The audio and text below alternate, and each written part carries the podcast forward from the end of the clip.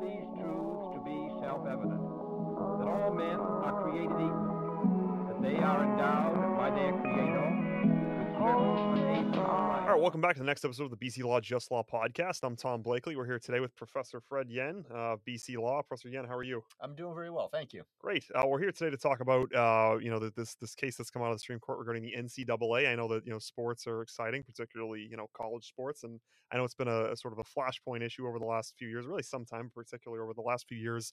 Uh, you know, the extent to which the NCAA, of course, uh, prohibits or I guess prohibited um, you know, student athletes from being able to, you know, be be compensated in some way, shape, or form, um, you know, from their involvement in college sports. This has obviously been something that's been, um, you know, debated quite a bit, and the Supreme Court's finally, you know, ha- had its say on this issue. That's obviously uh, going to chart a new course for the way that you know college athletes are now able to, you know, receive some type of compensation um, from their involvement in sports. Before we talk about the case, uh, tell us about yourself.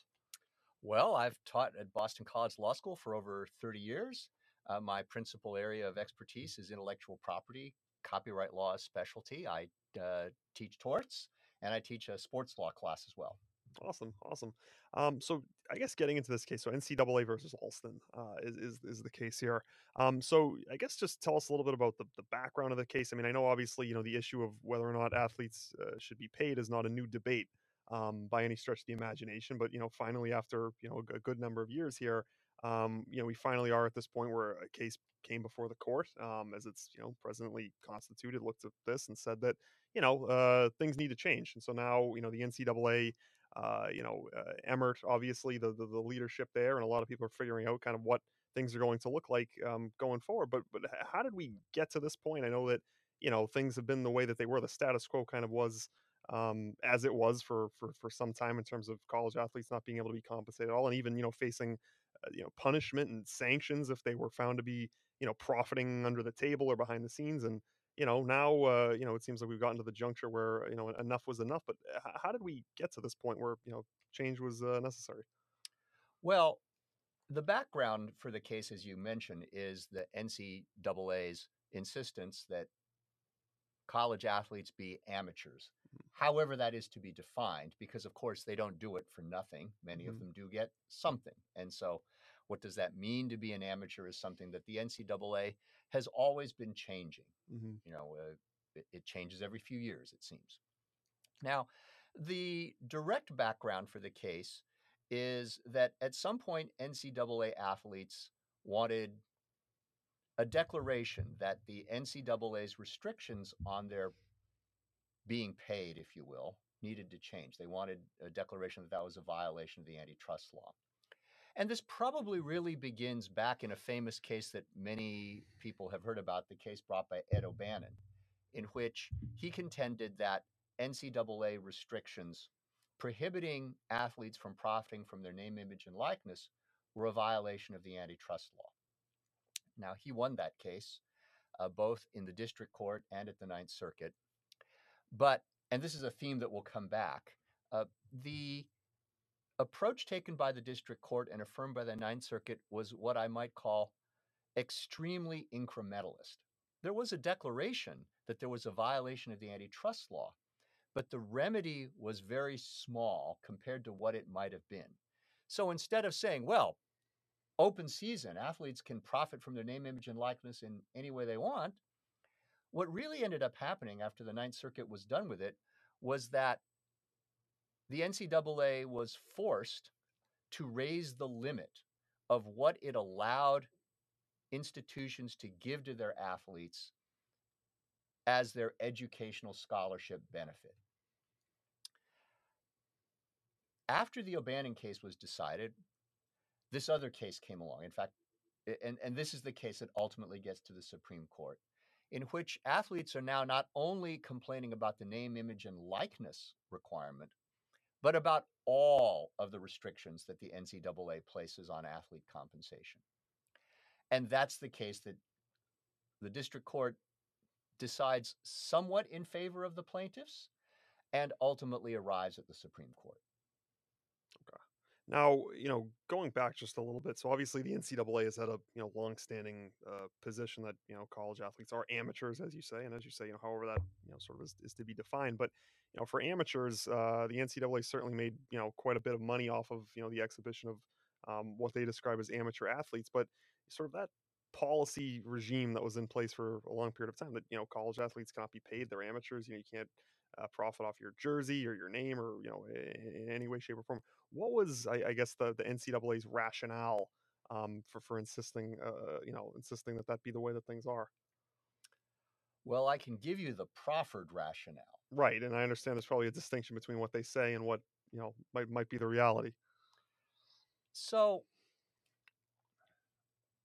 I think the NCAA's position would be that college sports should be primarily a recreational activity undertaken as an adjunct to an education. hmm Education is really what the students are at college for. hmm And if they play sports on the side, well, you know, sound mind and sound body kind of thing. hmm And therefore, NCAA sports are really about people, uh, partaken by people who are interested in something else more than their sport.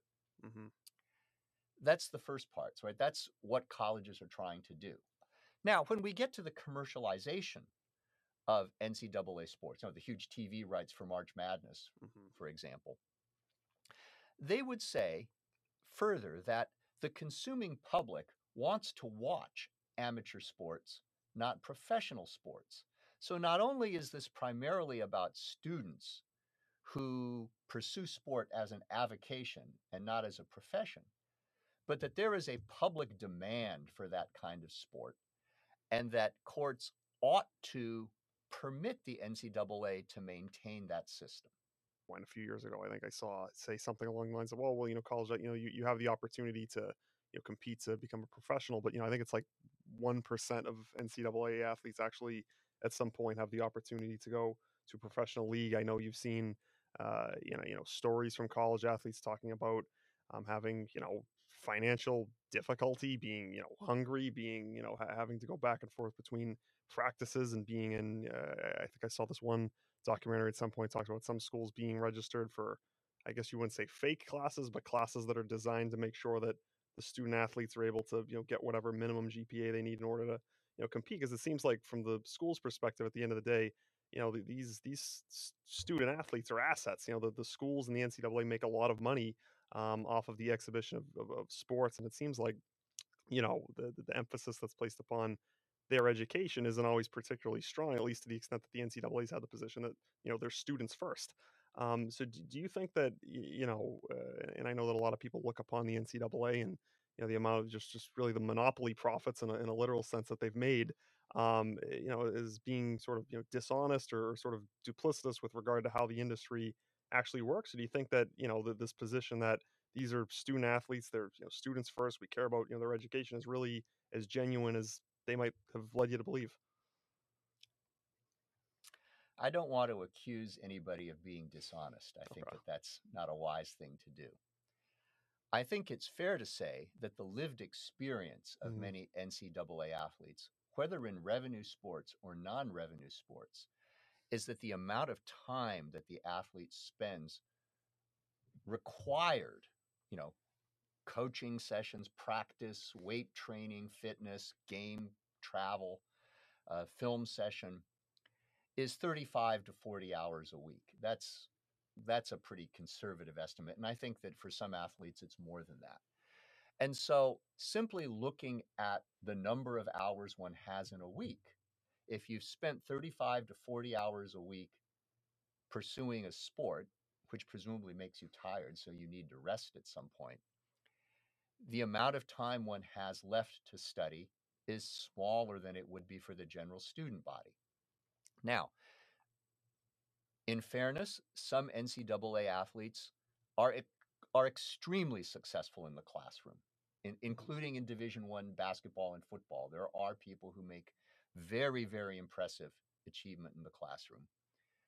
But we also hear stories, as you said, about students who have great difficulty keeping up in the classroom under those conditions. And in some cases, universities make it easier for them to stay eligible than it would be were they not athletes. Okay. Um, now, you know, another thing is there's an important distinction to make between, you know, student athletes being paid in the same way that, you know, professional athletes are paid, uh, versus student athletes having the opportunity to, you know, see sponsorships or, you know, profit from their likeness or sort of these ancillary sources of, of, of, of revenue. Can you just help us understand, you know, the distinction, I guess, because the, the court does, you know, sort of get into this a little bit, you know, in the, in the case that, you know, it is acceptable for student athletes to be able to, you know, I guess if, I don't know, uh, McDonald's wants to give me a sponsorship or something like, you know, versus being paid a, a salary in the same way that a professional athlete is paid. Can you just help us understand that distinction? In the court's mind, I believe the court is distinguishing being paid either for simply playing, like a Mhm. salary. I play for the Boston Celtics and they pay me a salary of $2 million a year to play basketball, or being given prize money for winning a competition. I just won the Masters and I got a million bucks. Um, and money that one might make because one is well known for being an athlete. Mm-hmm. In the court's mind, there is a distinction between the former, those are professionals, and everyone else. I don't think the court necessarily calls them amateurs, but they are distinguishable from those who are professionals. Uh, and that may have implications for antitrust law. Okay. Now, you know, sort of another uh, facet of this that, that we sort of want to talk about is this idea that, you know, like, you say, it's it's an antitrust issue, but at the same time, you know, you look at some of the precedent that the court cites in the case. Whenever we talk about antitrust issues, there's sort of, sort of a handful of seminal cases that um, get brought up, but it is an area where there's not a lot of new law being made. I mean, you see uh, cases regarding railroads, regarding American Express, uh, of, course, the you know financial, the credit card company.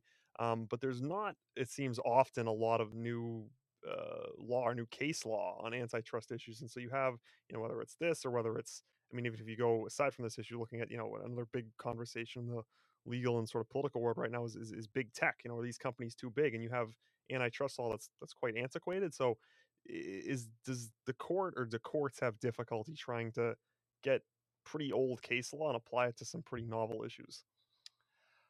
Uh, when it comes to this particular issue, Mm-hmm. I don't think that antitrust law is struggling. Mm-hmm. I, I think when we talk about how this might one might deal with Facebook or Google or something like that, that might be a little harder. Um, and and I I hasten to say that I'm not an antitrust expert, so I don't want to opine too far beyond the realm of sports. But the law that's being applied in the Alston case is the rule of reason, Mm-hmm. which is the standard analysis for the overwhelming majority of antitrust cases. And it simply involves the plaintiffs have to identify a practice that they sufficiently demonstrate is anti competitive. Mm-hmm. Then the attention turns to the defendant, which has to say, well, it may be anti competitive in this way, but it's pro competitive in some other way that would perhaps justify uh, its its existence, the restraint's existence, and then the plaintiff would have to show that there was some less restrictive way for the defendant to achieve the same pro-competitive result. Uh, in other words, with fewer anti-competitive effects. And I don't think that that analysis is tortured at all Okay. to to meet the facts of these particular cases. Now, could you just talk a little bit more about, you know, the, the no, of course, this was a unanimous decision by the court. Uh, and, and talk a little bit more about the, the rule of reason. Uh, you know, we talk about antitrust and being anti-competitive. Now, of course, you know, if you want to do college sports, the NCAA is really the only game in town. So is the court saying that, you know, if student athletes want to profit from their image like this, they have nowhere else to turn since, you know, if you're at a college in America, you know, you're going to be faced with the NCAA and its regulations, or is it, you know, anti-competitive in the sense that, uh, you know, student athletes, you know, when they, when they when they they go to school, they're you know forced to kind of contend with whatever the rules of that. Like, w- where is it that the antitrust violation comes? Is the NCAA too big, or is it that they're only the only game in town, or the rules too restrictive? How does the court arrive at that conclusion? Okay, so in responding to your question, let me make sure that we understand exactly what is being considered in the Alston case Mhm. And to separate that from name, image, and likeness questions, which are largely being pushed now by the uh, advent of state laws requiring leagues, schools, and associations like the NCAA not to penalize students for pursuing profit in name, image, and likeness. So that's something that's happening outside the auspices of antitrust law right now. In the Alston case itself, what is being looked at are the NCAA's restrictions on comp- compensation to athletes. So you, you, know universities can't pay athletes for uh, participating in sports, and the limitations on what a scholarship or other academic aid can contain. The way the Alston case ultimately comes to the Supreme Court is it's only about the academic scholarship aspect. The players chose not to push the larger question of payments in general. And so the opinion is entirely devoted towards the NCAA's restrictions on academic related aid. And why would you say that you? Why, why do you think that the athletes chose, or you know, the counsel on behalf of the athletes chose not to advance that argument in particular, the broader argument of you know payments to them generally? Well, that's an interesting question. Uh, and so I'm purely speculating here. Right. First, it's not apparent to me that when athletes are worried about what the NCAA offers them, that a salary is what they want. Uh, remember, for the vast majority of NCAA athletes, salary wouldn't be worth very much to them because, you know, what's a third string place kicker on a football team going to get? Hmm, it's not worth very much. However, the academic grant and aid is real money, right? At, at a public school, it's it's worth tens of thousands of dollars, and it might be approaching close to a hundred thousand of dollars value uh, in a year at some private institutions now. And so they might care more about what they're offered there. Mm-hmm. That's just speculation on my part. It's also possible that they didn't think they had the factual record to win on the, that issue on general payment. Um, and the last thing I guess I would say is this that if you look at the progression of antitrust litigation against the NCAA, I think I would use the pace of progress as incremental. Mm-hmm. You know, O'Bannon cracks the door open by getting a declaration that some NCAA rules are a violation of the antitrust law, but the remedy given by the court means almost nothing. Mm-hmm. Then in this case, you get another declaration that NCAA rules are a violation of antitrust laws. And now maybe the remedy means a little something. But I think if we discuss it, it's it's hardly revolutionary. Mm-hmm. I, I think that in some ways it's smart of plaintiffs to sort of ease courts into the water. Mm-hmm. Because if you said, look, it's open season now and Alabama can pay its players whatever it wants, Mm-hmm. and if Vanderbilt doesn't want to do it, well, that's just too bad for Vanderbilt, that courts would be reluctant to go that far. Okay. Now, sticking with that issue for a second, do you think that this is a matter of you know the, the the right court looking at this issue? Do you think it's a matter more so of the right case coming before the court, or do you think that perhaps you know the you know political developments, social developments, different attitudes have sort of been galvanized um, towards the side of you know student athletes being able to be paid? Because I know the the court's decision begins with this uh, sort of brief uh, retelling or reference to you know the first exhibition of college sports in America being this boat race in New Hampshire between Harvard and Yale, and so sort of between that point in time and quite recently, uh, the the rule on the books has been you know what it is that the NCAA can you know prohibit athletes from profiting, and now you know at once uh, things have changed. So how do you think that you know now 2021 at this point in time we finally got to the place where you know this was possible was it the right case the right core i mean it was a unanimous decision or have folks just attitudes towards this issue changed or, or is it some other thing Wow, that's kind of a hard question to answer because you're sort of asking for a large cultural observation as well as a legal observation. Uh, if one were to wind the clock back 40 years, Mhm. NCAA sports might passably have fit under the description largely a recreational activity. Mhm. Yeah, a little money gets made off it by the colleges and the public is interested in watching it, but yeah, it's largely a recreational activity. Today, that characterization is really hard to stomach. Right. particularly in the revenue sports.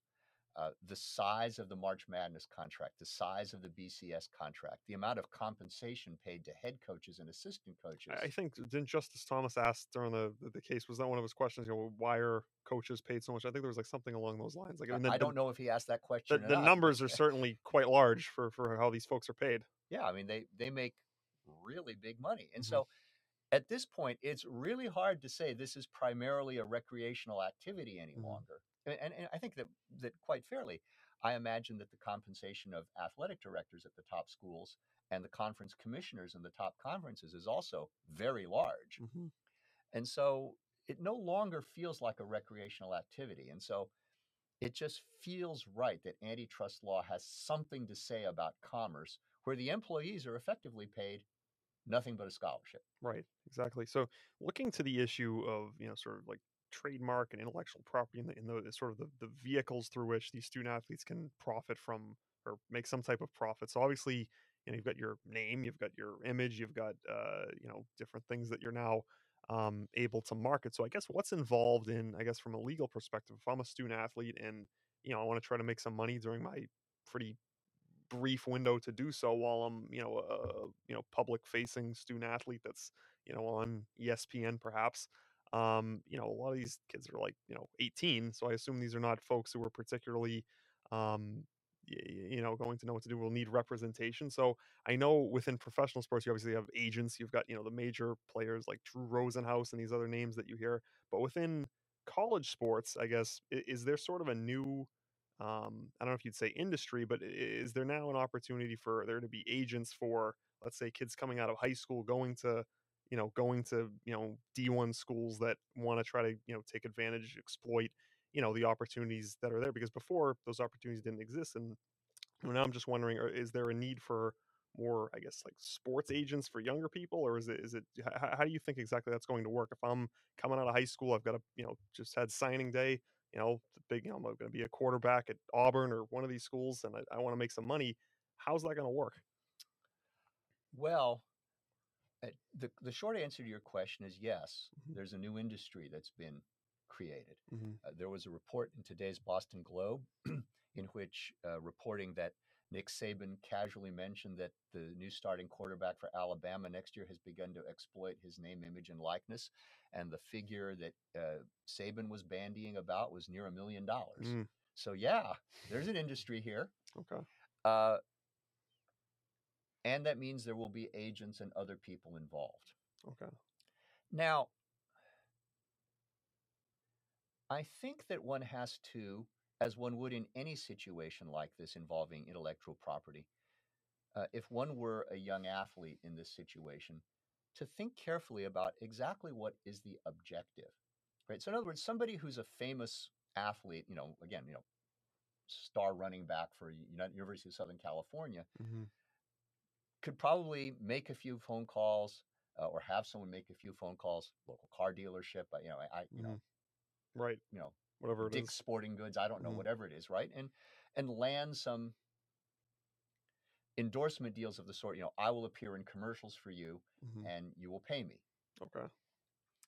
But I think that there is also now the opportunities for athletes to start branding themselves for a lot longer. Mm-hmm. Not every athlete who is going to be successful in doing this is necessarily going to be a household name. Mm-hmm. So, for example, uh, there may well be a relatively obscure player who's very good at using social media to, you know, give an insight to an right? athlete's life, or promote him or herself, Mhm. right? Uh, in some of the minor sports, there are very significant followings for figure skaters, Mm-hmm. gymnasts, uh, and those people can really think about branding and becoming influencers and stuff like that. And so that suggests to me a, lot more than just making a few phone calls, but Mhm. really a strategy for marketing oneself as a personality. Mm-hmm. Uh, you know, it's a little bit like, a, I guess, a version of the Kardashians or something. yeah. uh, Um, now turning to you know sort of that point, you know, sort of the the economics of the issue. You know, you think about how you know the NCAA and all the different sports that kids can go to, uh, you know, college to to compete in. I mean, there's a wide array, but only I think so many of those sports are you know particularly um, you know uh, popular or even profitable. Obviously, you know, football, basketball.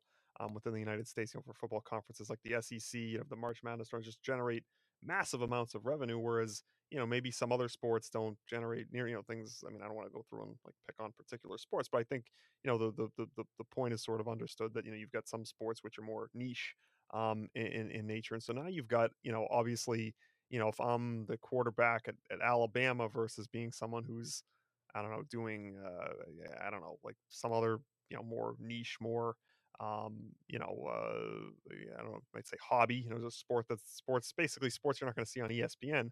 Um, obviously, the the opportunity that's there in terms of the ability to make money is fundamentally different. So, do you see, you know, this this being an issue? Not, I guess, turning away from the, the athlete's point, but within the schools. Like, if I'm a school that's a powerhouse at, you know, football versus, uh, you know, a, another school, obviously the, the the financial opportunities that are there are going to be different. So do you see that this becoming uh, you know problematic in terms of like I don't think inequality is the right word, but obviously you've got some athletes in some schools that are in a position to make a whole ton of money here versus other programs that aren't really going to be able to compete, that aren't going to have those opportunities. Do you see that being a problem or not so much? Well, it depends on what you mean by problem. Mm-hmm. So, first of all, um, let me restrict this particular part of the analysis, let's just say to a, a sport like men's football or men's basketball, uh-huh. where there's a lot of competition for big dollars right. in TV money and whatnot.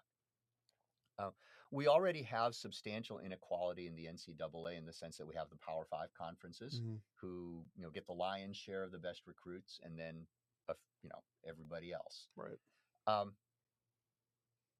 to the extent that the antitrust decision in Alston uh, and to uh, another extent, the uh, ability of players to exploit name, image, and likeness now uh, are outside the regulation of the NCAA. The direct consequence of that is the opportunity for different schools and different conferences to compete against each other in terms of the opportunities they provide to student athletes. Mm-hmm. For example, schools might, under the Alston decision, begin offering much larger amounts of financial aid to the point that the financial aid package becomes a little profitable. Mm-hmm. They could compete that way. And name, image, and likeness, absolutely. You know, uh, depending on the kind of person you are, maybe you really would like to go to USC or UCLA because that could be your way into an acting career, mm. even if you're in a minor sport or if, if, you're in a major sport, but maybe not, you know, a real legitimate NBA or NFL prospect. Right. Uh, will that be a competitive advantage versus uh, Brigham Young University? Mm-hmm. Yeah, it might be. Okay.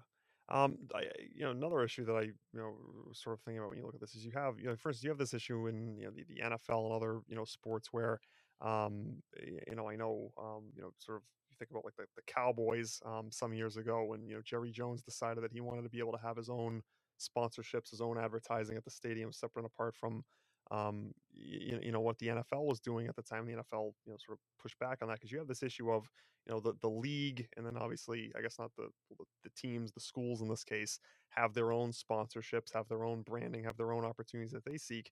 Uh, it's easy to see a scenario where that conflicts with some of the sponsorships that the athletes seek. You know, so let's say if I'm a school and I have a sponsorship with Nike, but I'm the the the, the you know the the starting quarterback, but I've got a sponsorship with Adidas.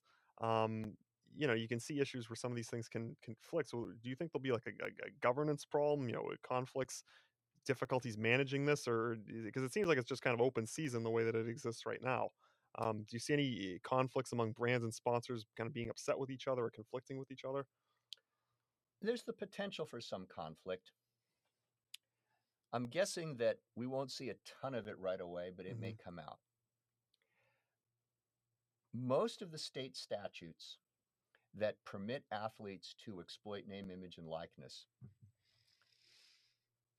say in the statute that the schools retain some degree of power mm-hmm. to prohibit the athlete from engaging in name, image, and likeness exploitation that conflicts with team contracts. Okay. Now, of course, what does conflict mean? Mm-hmm. Uh, does it mean well the school's a nike school and therefore you can't do adidas or mm-hmm. does it mean only that the school's a nike school and you can't do nike mm-hmm. right uh, if you have dunkin donuts as a team sponsor can the athlete do starbucks mm-hmm. can the athletes do krispy kreme right uh, The other, uh, let me just, uh, what I, I think is a really interesting policy question here is also when we talk about conflict, conflict for what reason? Is it conflict for reasons legitimately related to the conduct of sport? Or do these laws, or is our system set up so that the university really retains a lot of economic control over the athlete? So, for example, let's just take shoes. Mhm. A university might enter into a contract with a shoe company or you know a clothing company that says we'll outfit the entire team in Nike shoes. Mhm. An athlete might say, "Well, I want to wear Adidas shoes." Right. That could be for profit or just because those are my lucky shoes. That's what I wear. Right. Why does the school have the ability to force the athlete to wear the shoes? Now, I understand if you're on a team, you wear this team, you know, you, you wear the team issued jersey and stuff. Mhm. But I'm not sure why that extends to something like shoes or sweatbands or things like that that aren't related to the conduct of the game. You know, of course, you know, dark jerseys, light jerseys, we get that. But does it matter what shoes somebody wears? And why can the school effectively sign the athlete's rights away to choose what shoes she puts on her feet? Right.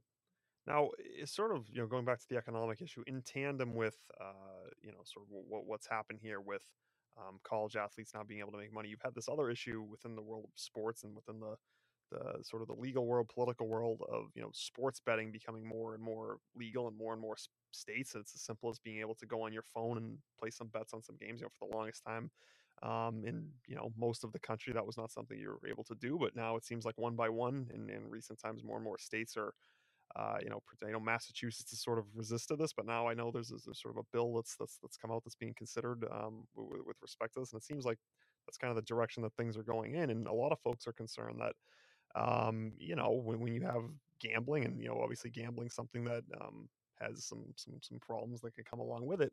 If you've now got you know a situation where these student athletes are able to you know make money, you've got people uh, you know, uh, betting um, on, on games. I mean, it's not hard to see a, a scenario where you can have situations where, let's say, there's a, a call goes a certain way in a game, or an athlete does something, uh, you know, th- throws an interception he probably shouldn't. I mean, you can start to see how when there's a lot of money that's being introduced into the picture, and then you start applying scrutiny to these things, that you could have controversy. You could have, I mean, I don't want to say corruption, but it does sort of open the door once you introduce money into the picture and you introduce, you know, gambling and sports betting into the picture of things going awry, or do you or do you think that that concern that some folks have is, is overblown, or is, is it too early to too, too early to tell, or what do you think about that?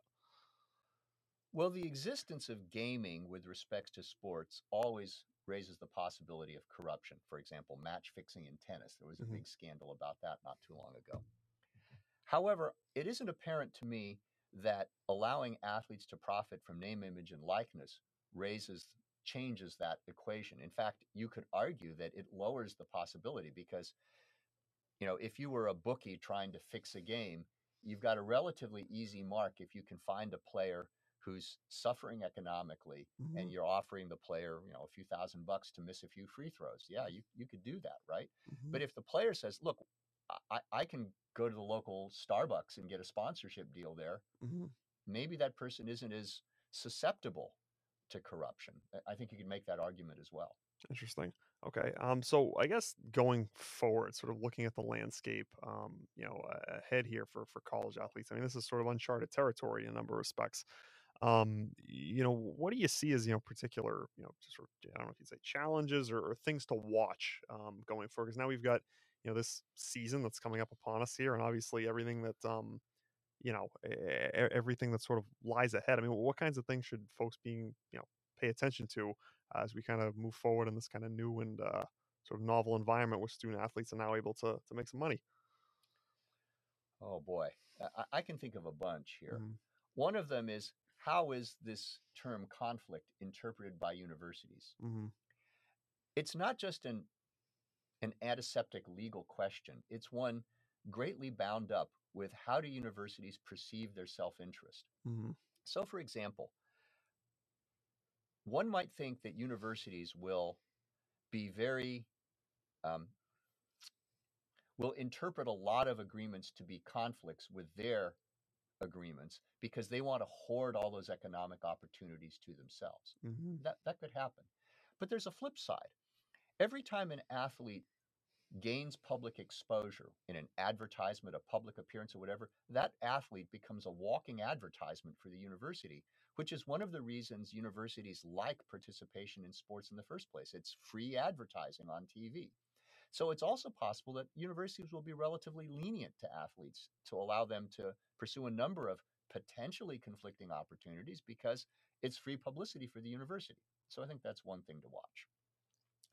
I think a second thing to watch is the problem of enforcement or following the rules. Mhm. There are two borders that I see as being really tricky. One of them is pay to play or pay for success, and the other is in recruiting. hmm Uh, so, for example, let's suppose that you were a hotshot young golfer.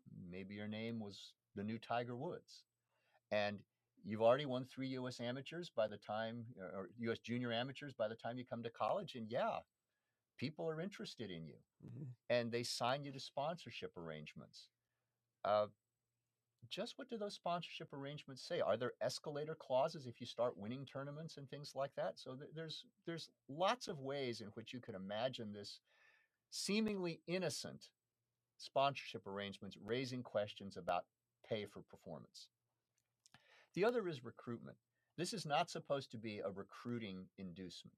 hmm Uh, it's supposed to be something the athlete does on her own upon being enrolled in college. But for goodness sake, how can it not get into the equation? If an athlete asks a coach, uh, say, coach, uh, what kinds of opportunities for sponsorships would I have if I come to your university? What is the coach supposed to say? Right.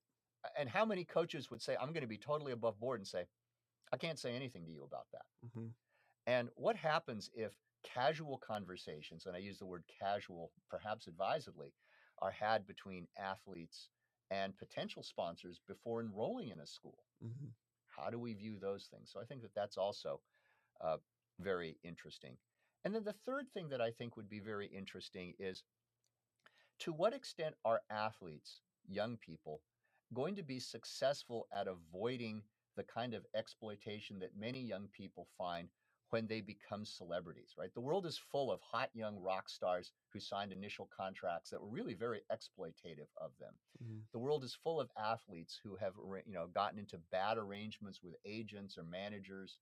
Uh, will college athletes have these problems? I think that's going to be something that's a something to watch as well. Okay. Now, to your point about you know sort of pay per for pay for performance, do you think that that enhances competition among athletes, makes the sports better because students now they have a, a financial interest in you know performing really well, or do you think it, it goes the other way to where it becomes exploitative, where it becomes um, something that's that's detrimental to to the sports and to the athletes, or um, maybe something else?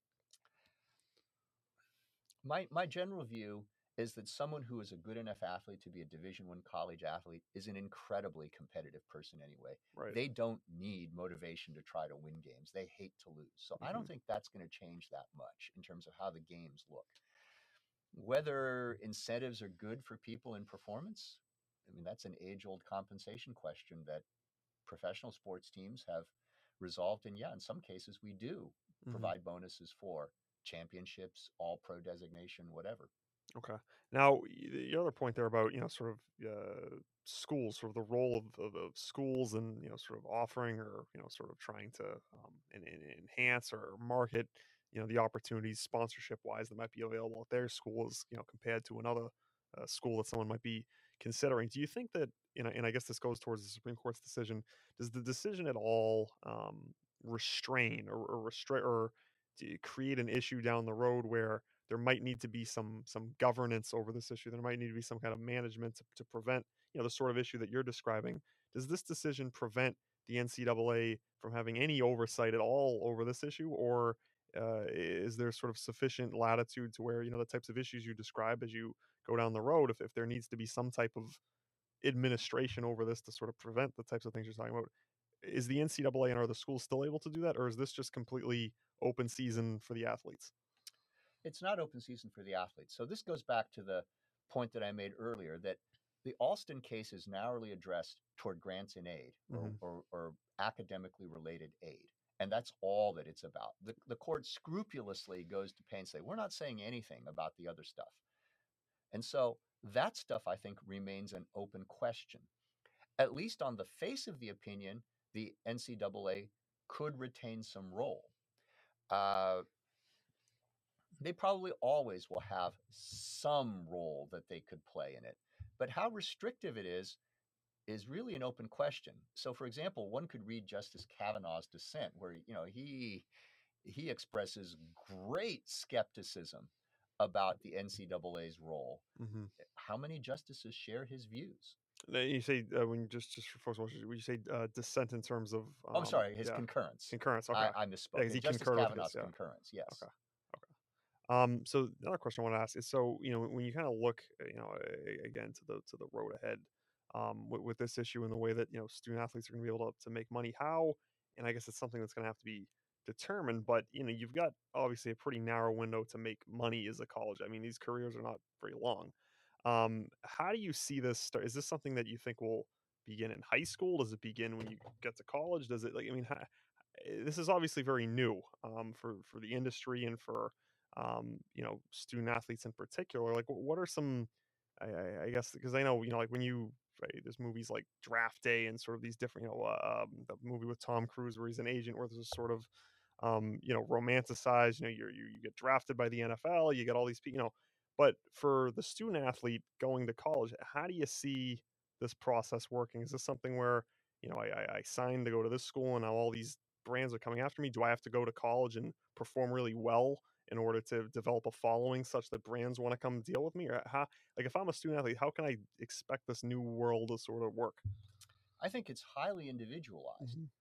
Uh, there are surely female gymnasts who have massive Instagram followings at the age of 16. Right. The day they sign an NCAA letter of intent, if ever they do, they have a uh, the stream to monetize if they haven't monetized already. In fact, some of them may be Olympians and are already Mhm. signed to sponsorship deals. Uh, think it actually remains to be seen exactly how that's going to affect.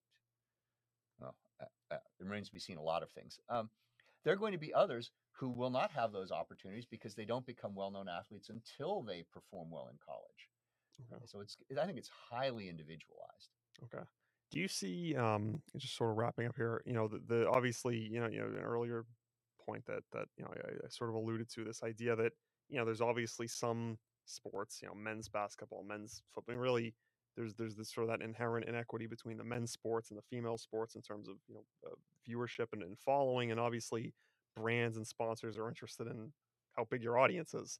Um is a matter of inequality is a matter of you know uh, you know g- gender inequity um and, and I know this is sort of um looking way way down the road perhaps not that far down the road um I, I guess what do you make of, of of that issue now that you know the, the door's been open for athletes to make money it seems that it's inherently going to have an effect where the you know men and you know men's athletes and you know basketball football things like that are able to make enormous amounts of money whereas females don't have that same opportunity. Is that something that is going to require some because we know that you know obviously given the times we're living in, you know, schools are particularly you know in institutions of higher education are particularly sensitive to these issues as you know much of society is now um eh, and you know I, I know schools can't will sponsors to put money where they don't want to put it but it seems like that's an issue uh, and it seems like it's something that might require some type of i don't know if it's management i don't know if it's i don't know exactly what it takes the form of but it seems like the door's been open for this situation where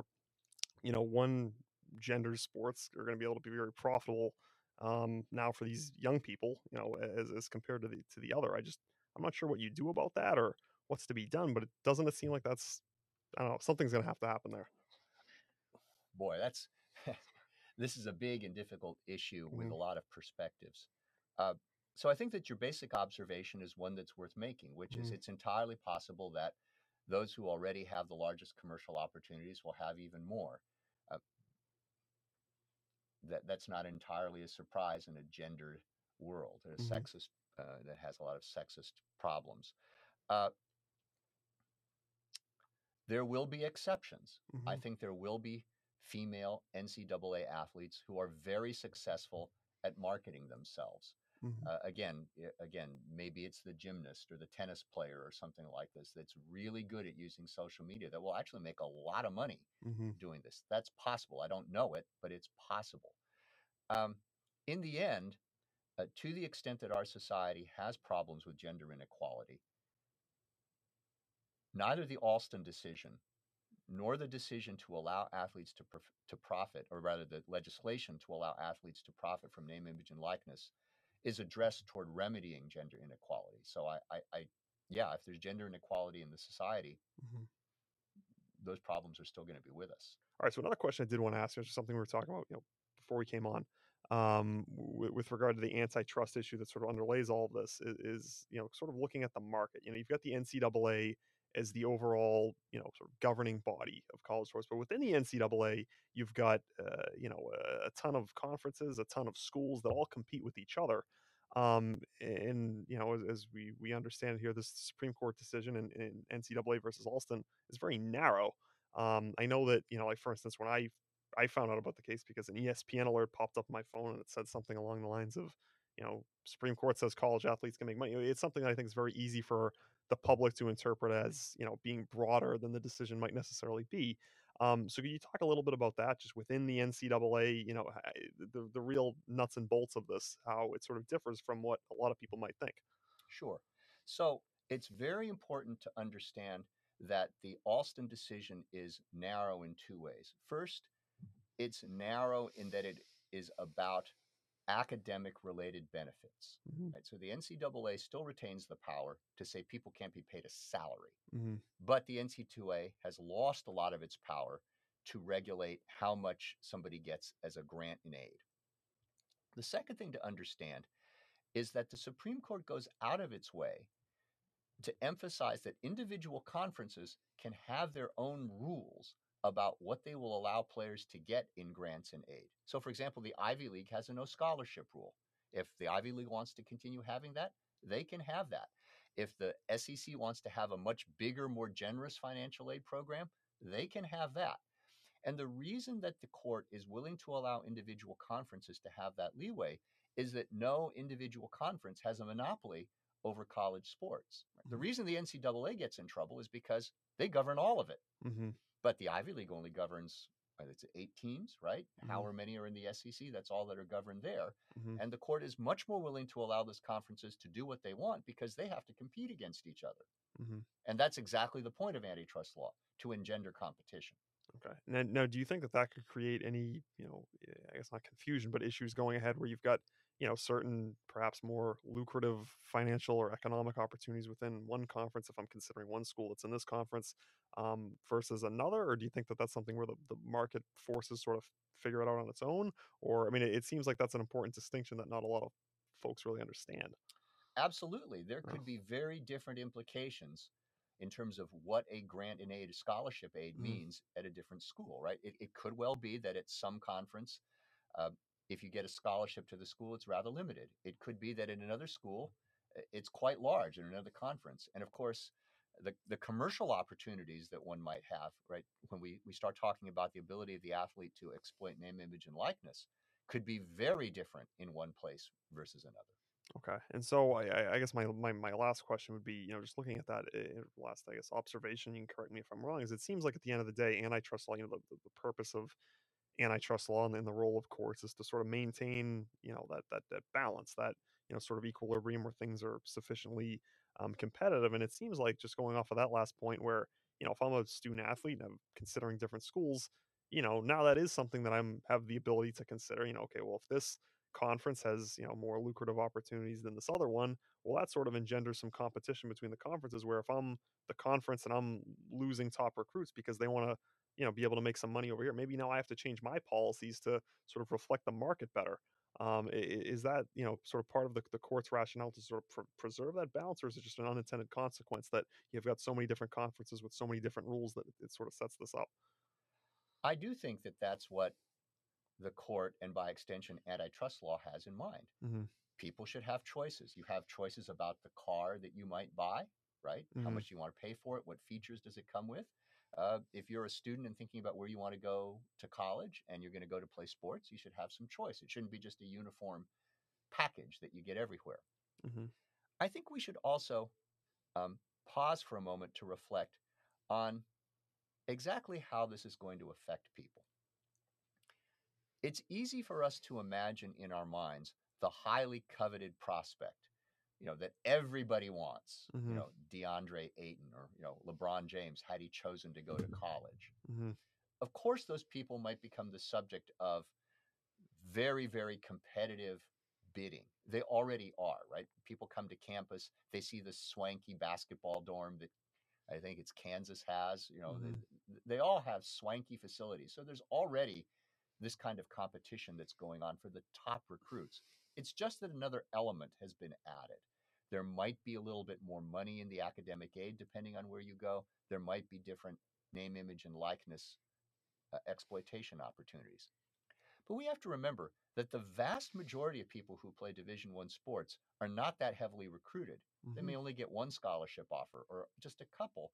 And even if they are given those offers, it's not as if they're so high on the coach's recruit list that the school is going to start extending itself hmm for that person. The last question I wanted to ask on that is obviously something that's um, i- i- existed um, with respect to college athletes and money. Is is there have been incidences, and I'm sure there's many that we don't know about and might never know about of, you know, money under the table, schools, uh, coaches, you know, uh, putting cash in a you know brown paper bag and you know trying to influence things one way or another. I mean, there's sure there's all kinds of stories that are out there, and some stories we might um, never know, but it all sort of goes under the broader umbrella of you know corruption and things not working the way that you know we ought to tend to think that they should do you think that this new source of revenue for college athletes reduces um, the role of that in sports or could it um, you know maybe increase or have no effect on it You're talking about the addition of revenue from name, image, and Right, likeness right. exploitation. in other words now that i'm not so now that i have other ways to make money as a college athlete that might not be so enticing anymore or maybe it still is I think it's both. hmm there will be some people who are certain that they will have commercial opportunities and will say, I will choose based on commercial opportunities I know I can raise when I become the star quarterback at Alabama. I don't Mhm. have to worry about improper inducements to get me to go to any particular school. Right. There will be others for whom uh, endorsement deals may be proposed quietly uh, and lucratively that will fall prey to that. And Mhm. I think that the NCAA will have a terrible, terribly difficult time enforcing this border between what's legitimately found by the athlete and exploited and what is put there improperly as inducement to attend a particular university. It's already extremely difficult for the NCAA to police im, to police improper recruiting behavior now. hmm Uh, you, you, there's so many stories that one can hear that you know in- many cases by percipient witnesses hmm that don't get sanctioned that this is just another and perhaps potentially very large problem that the ncaa is going to have to fight All right, Professor Yen, that's all I had. Uh, well, again, uh, I'm Tom Blakely. There's been Professor Yen on the uh, Just Law podcast discussing the NCAA uh, versus Alston case. It's going to have, you know, I guess, implications for us to pay attention to uh, in the in the years and the seasons that are ahead. So, Professor Yen, thanks again for coming on. pleasure All right.